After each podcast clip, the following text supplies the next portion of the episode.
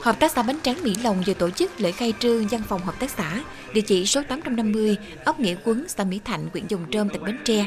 Hiện Hợp tác xã Bánh Tráng Mỹ Lồng có 106 thành viên, vốn điều lệ 250 triệu đồng.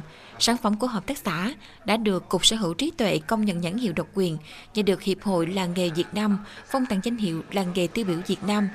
Ngày 30 tháng 10 năm 2018, Bộ Văn hóa, Thể thao và Du lịch quyết định công nhận nghề làm thủ công bánh tráng Mỹ Lồng là di sản văn hóa phi vật thể cấp quốc gia.